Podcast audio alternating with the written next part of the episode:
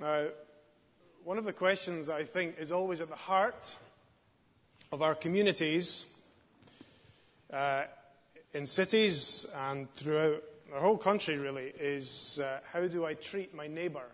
How should I behave towards the one who's next to me? The one who I work next to, or I live next to, or I do my leisure time next to. How do I treat my neighbour? Uh, how do I treat one who's very different to me? How do I treat the person who is other? And even, how do I treat my enemy? And that applies in Edinburgh, and that question applies in London, and that question, of course, applies terribly this week in Paris. Now, uh, in this chapter, in Jesus' teaching, as he comes down from the mountain and he teaches this assorted gathering of people, he teaches a pretty remarkable uh, ethic, if you like, a way of behaving. And what he says to people, and what he says to his followers, is that they are to love their enemies. They're to love one another, and they're to love mankind, but they're to love their enemies. And uh, it's a, in many ways, a counter-cultural teaching. It's a very radical and a very relevant teaching then, and it's a very radical and a very relevant teaching now. So I want to see how he brings that out in this particular section of this chapter. What does Jesus say about loving your enemies? And essentially, how is that rooted itself in the character of God and the gospel and what God has to say to us? Well, first of all, you'll see, and I want to just uh, see the way that this kind of works throughout this whole little section. Jesus uh, has this kind of triad of behavior that he mentions. Three things. See that in, uh, from verse 27. I tell you here, hear me, love your enemies. And then he says, do good to those who hate you. And then he goes on to describe what will be summarized in a few verses. Or give.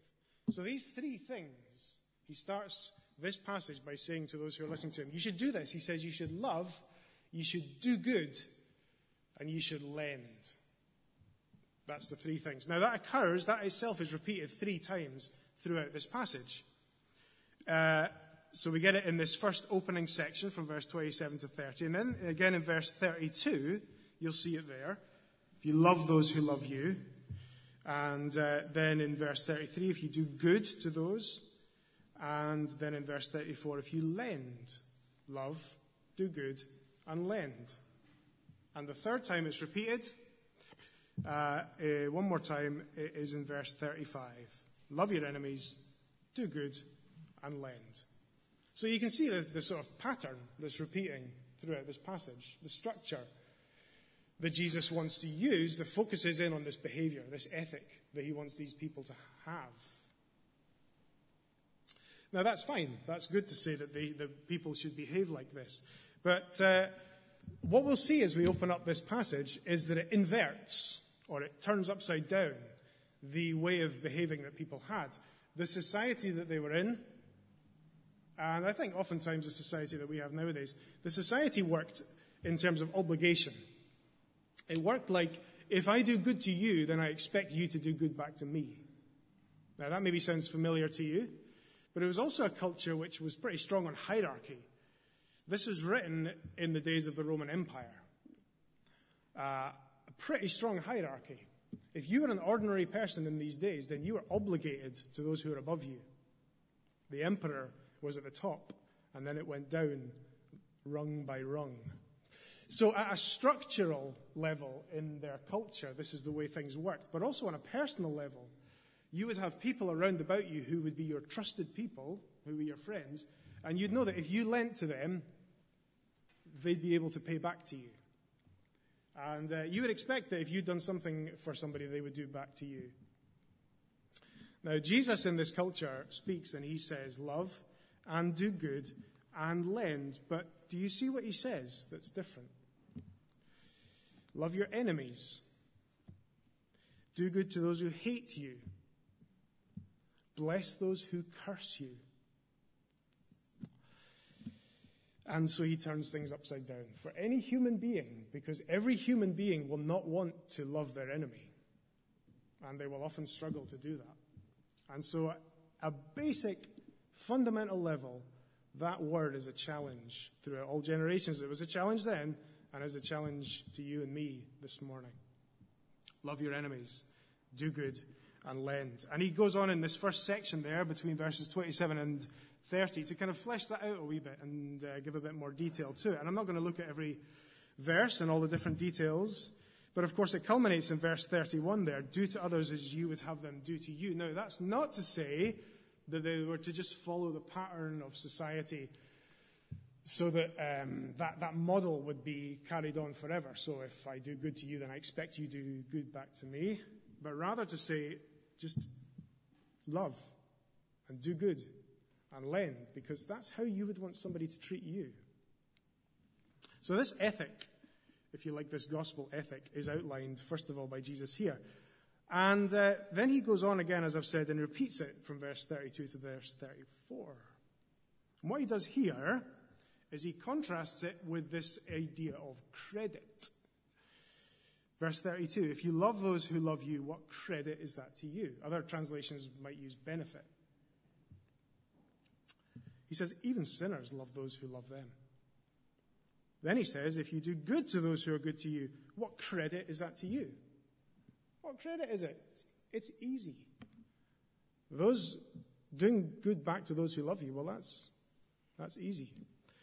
And uh, he says also in verse 34 if you lend to those from whom you expect repayment, what credit is that to you? So you can see what he's doing is he's contrasting the ethic that he's trying to teach them with uh, the expectation that they have, which kind of underpins the way things work in their society credit, based on credit. I do things for you, you do things back for me. And he says uh, that this model of ex- doing good and then expecting is to be kind of undercut. His teaching undercuts this whole way of working.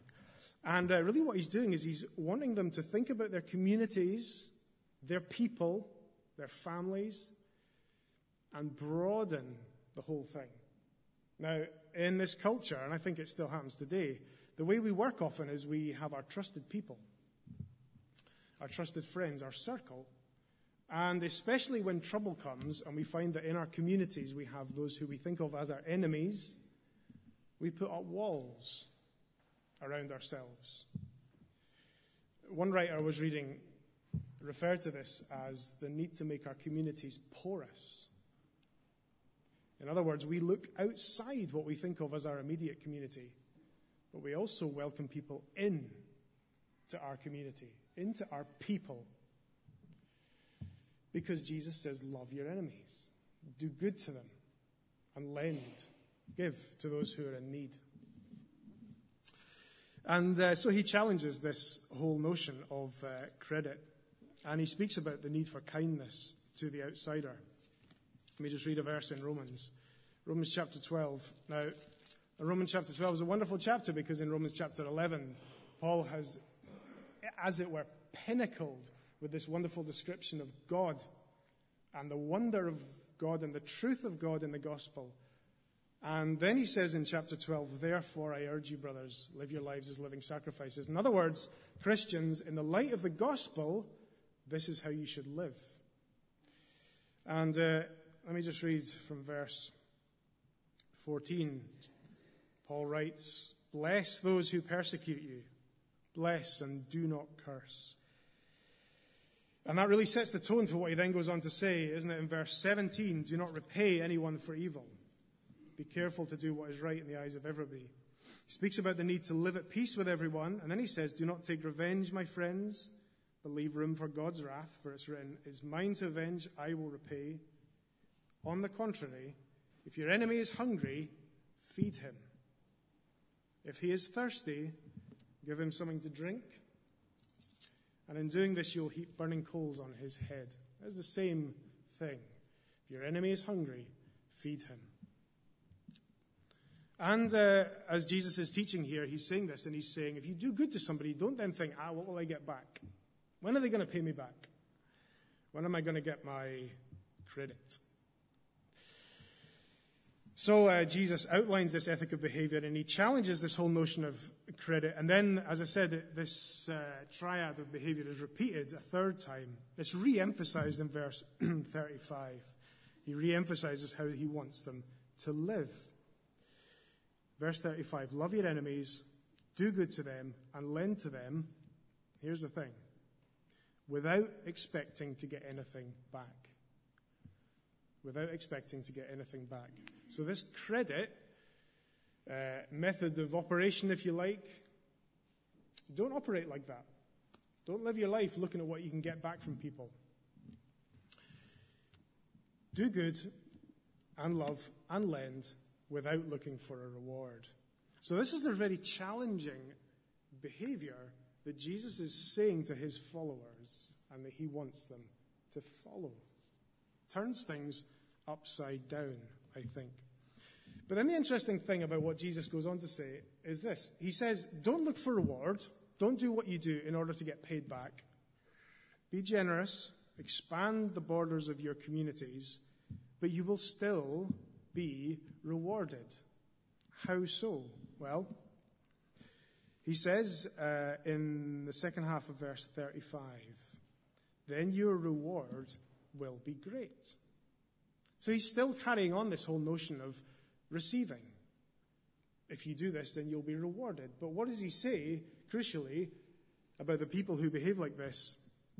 He says, Your reward, your reward will be great, and you'll be sons of the Most High. You'll be children of God. Now, what that sounds like, maybe it sounds like to you when you first read it, is if you behave such and such a way, then that will earn you the right to be a son or a daughter of God, and you'll be a Christian. If you behave like this, then you'll have earned the right to be a Christian. And some people think like that. I wonder if you do. But actually, this isn't what Jesus is saying at all. And uh, it's really important for us to understand that. So, this isn't, as it were, works righteousness. This isn't becoming a Christian by your works. This is rather saying that if you live this way, if you love your enemies, if you do good to them, if you lend to them, if this is the way that God's, Jesus' followers were to live, what they're doing by living this way is evidencing the fact that they are his followers. This is the way that Jesus' followers should live. One uh, guy I read said that, like this The reward is not merit for salvation, but it's recognition of being a faithful son or daughter. So, disciples who love their enemies visibly demonstrate their pedigree to the Father. In other words, when God looks at his people, does he see those who love in the way that he does?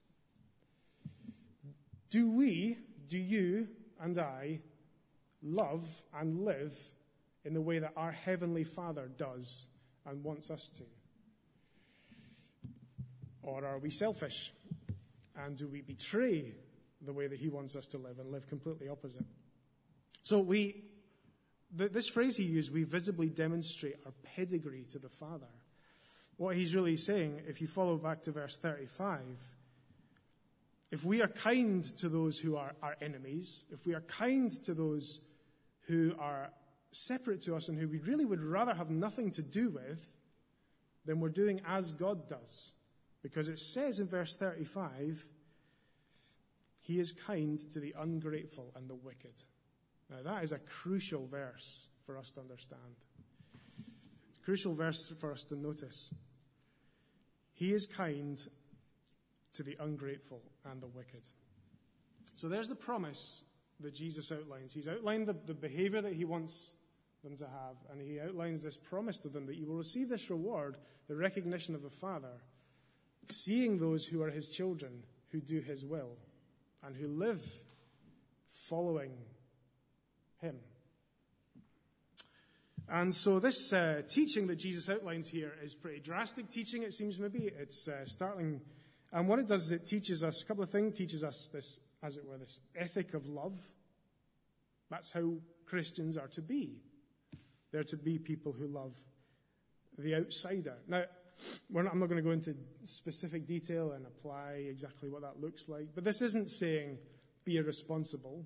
and go and find the first 10 people on the street and take them home.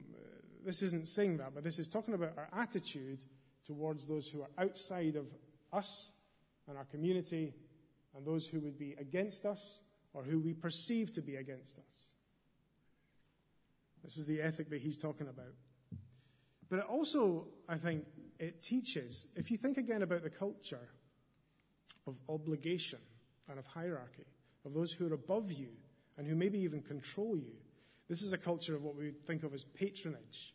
Those who are maybe more able, more wealthy, who would bestow benefits on those who are lower to them, which itself can become a form of abuse. Uh, I will give you because I'm so benevolent, but of course that puts you in my obligation. And I will expect return from you. That's how that can be abused. It teaches for the lowly person, the person who feels like they're obligated, that uh, they're really they're enthralled to nobody because God is the great rewarder. Uh, those who were maybe just in debt financially, those who were feeling subservient under those who were their maybe cruel rulers and masters in the context of empire. And you have to apply that in your own situation, in your workplace, in whatever situation you're in. The, the one ultimately who is over us, the one who liberates you and rewards you, is God. And so he is the one who sets us free. And so these two things, I think, come out of this uh, passage and this teaching. But I think there's one more thing that we need to look at to go a bit further with one verse in particular uh, in order to get the full meaning of this passage and the full importance of it for us and to see how this is rooted in the character of God and the gospel. And that is verse 35 again. I want to come back to those words that we just uh, looked at. We look back with me at verse 35. So Jesus says, Love your enemies, do good to them, and lend to them without expecting to get anything back.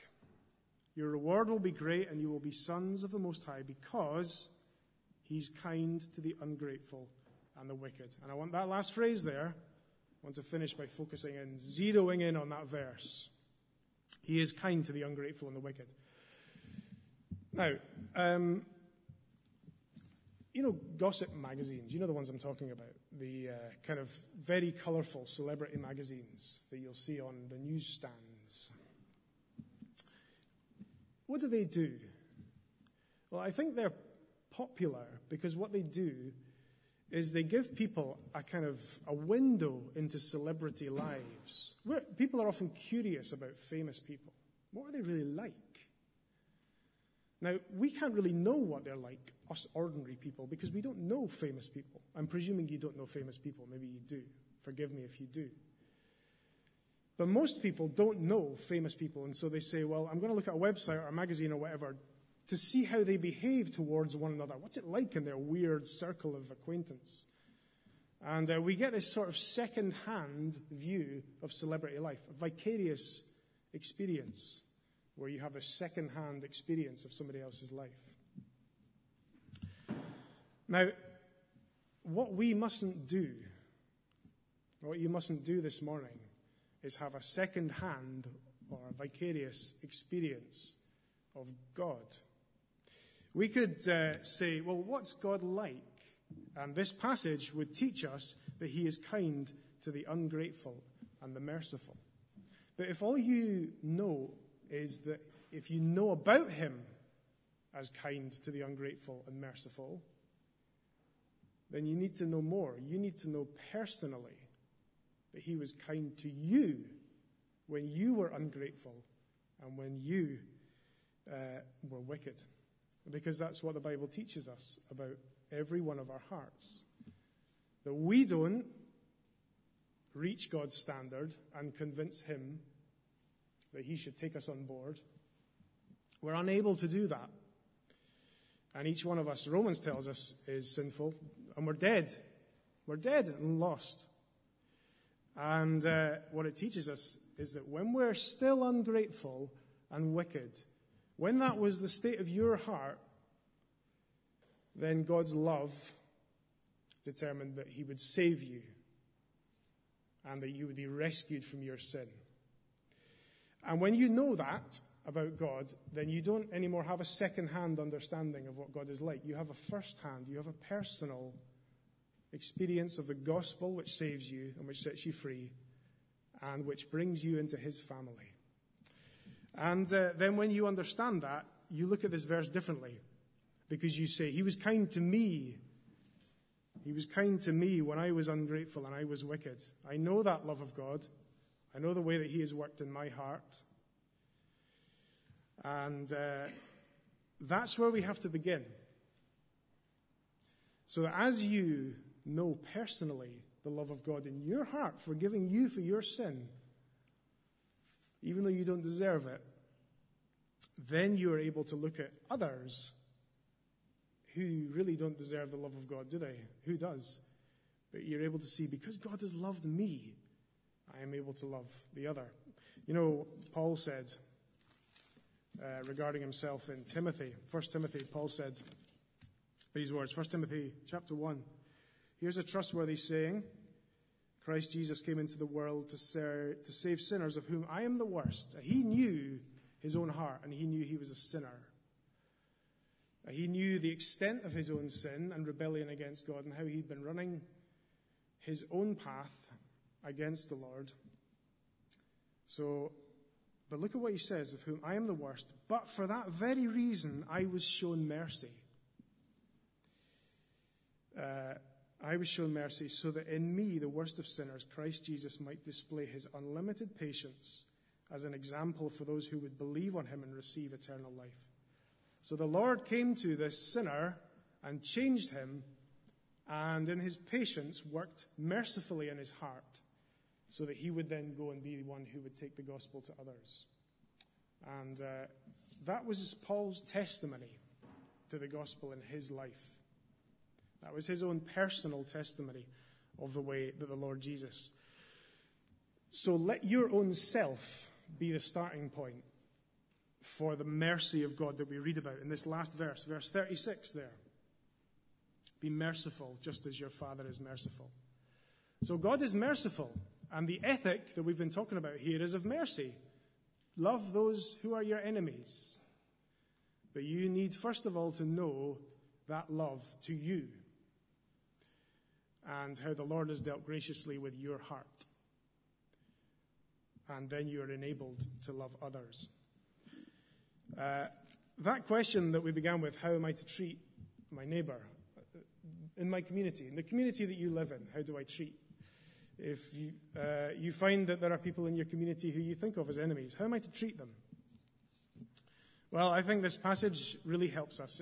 And uh, if you think back, it tells us two things. If you think back also to that passage that I read in Romans chapter 12 and uh, how it spoke about if we find there is one who is against us, our tendency is often to seek vengeance. But that teaches us that God is just and he upholds justice and he will avenge. So we don't need to seek vengeance on our enemy. And we are then free, uh, knowing that, to love.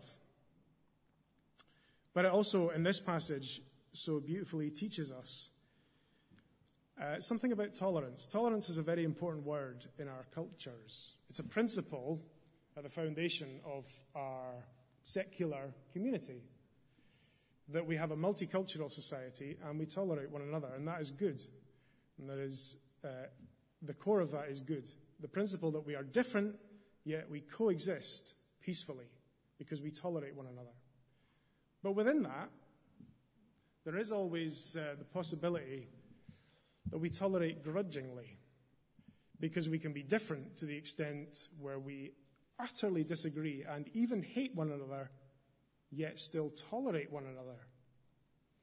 But what we read of here is different because it says, Love your enemy. And so this answers the question how do we do that? How do I love my enemy? How do I, how do, I do more than just tolerate them? It's right for us to tolerate, but how do I love my enemy? Well, what this teaches us is the answer to that is to understand that God did more than just tolerate you. He didn't put up with you in your sin uh, while he waited for you to, as it were, get up to speed with his way of thinking. uh, so that you would become more enlightened and finally get it and see what God had been talking about in His Word all this time. He didn't tolerate you like that and just put up with you. He loved you. And He loved you from before the world began if you were a believer. Now, if you're not a believer this morning and you don't know that love, and that means there is still separation between you and the Lord, and that is something that you need to deal with. But if you're a believer this morning, then you know that the Lord has done more than just tolerate you. He reached down and touched you with His grace and His mercy, and He forgave your sins. And uh, so He says, This then is how you should live.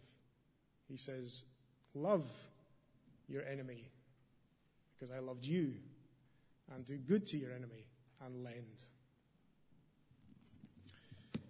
Amen. Let's pray. Jesus, we praise you for your great mercy and your kindness that you came to be our Savior, though we didn't deserve it. Help us just to understand that this morning. And we pray that you would help us to see that our sin is so great and it needs to be dealt with. And we don't, we don't forget about that. But you, Lord Jesus, dealt with our sin at the cross. If we believe in you, help us then to believe in you. And help us then to be people who realize how much we've been loved and who love in a similar way.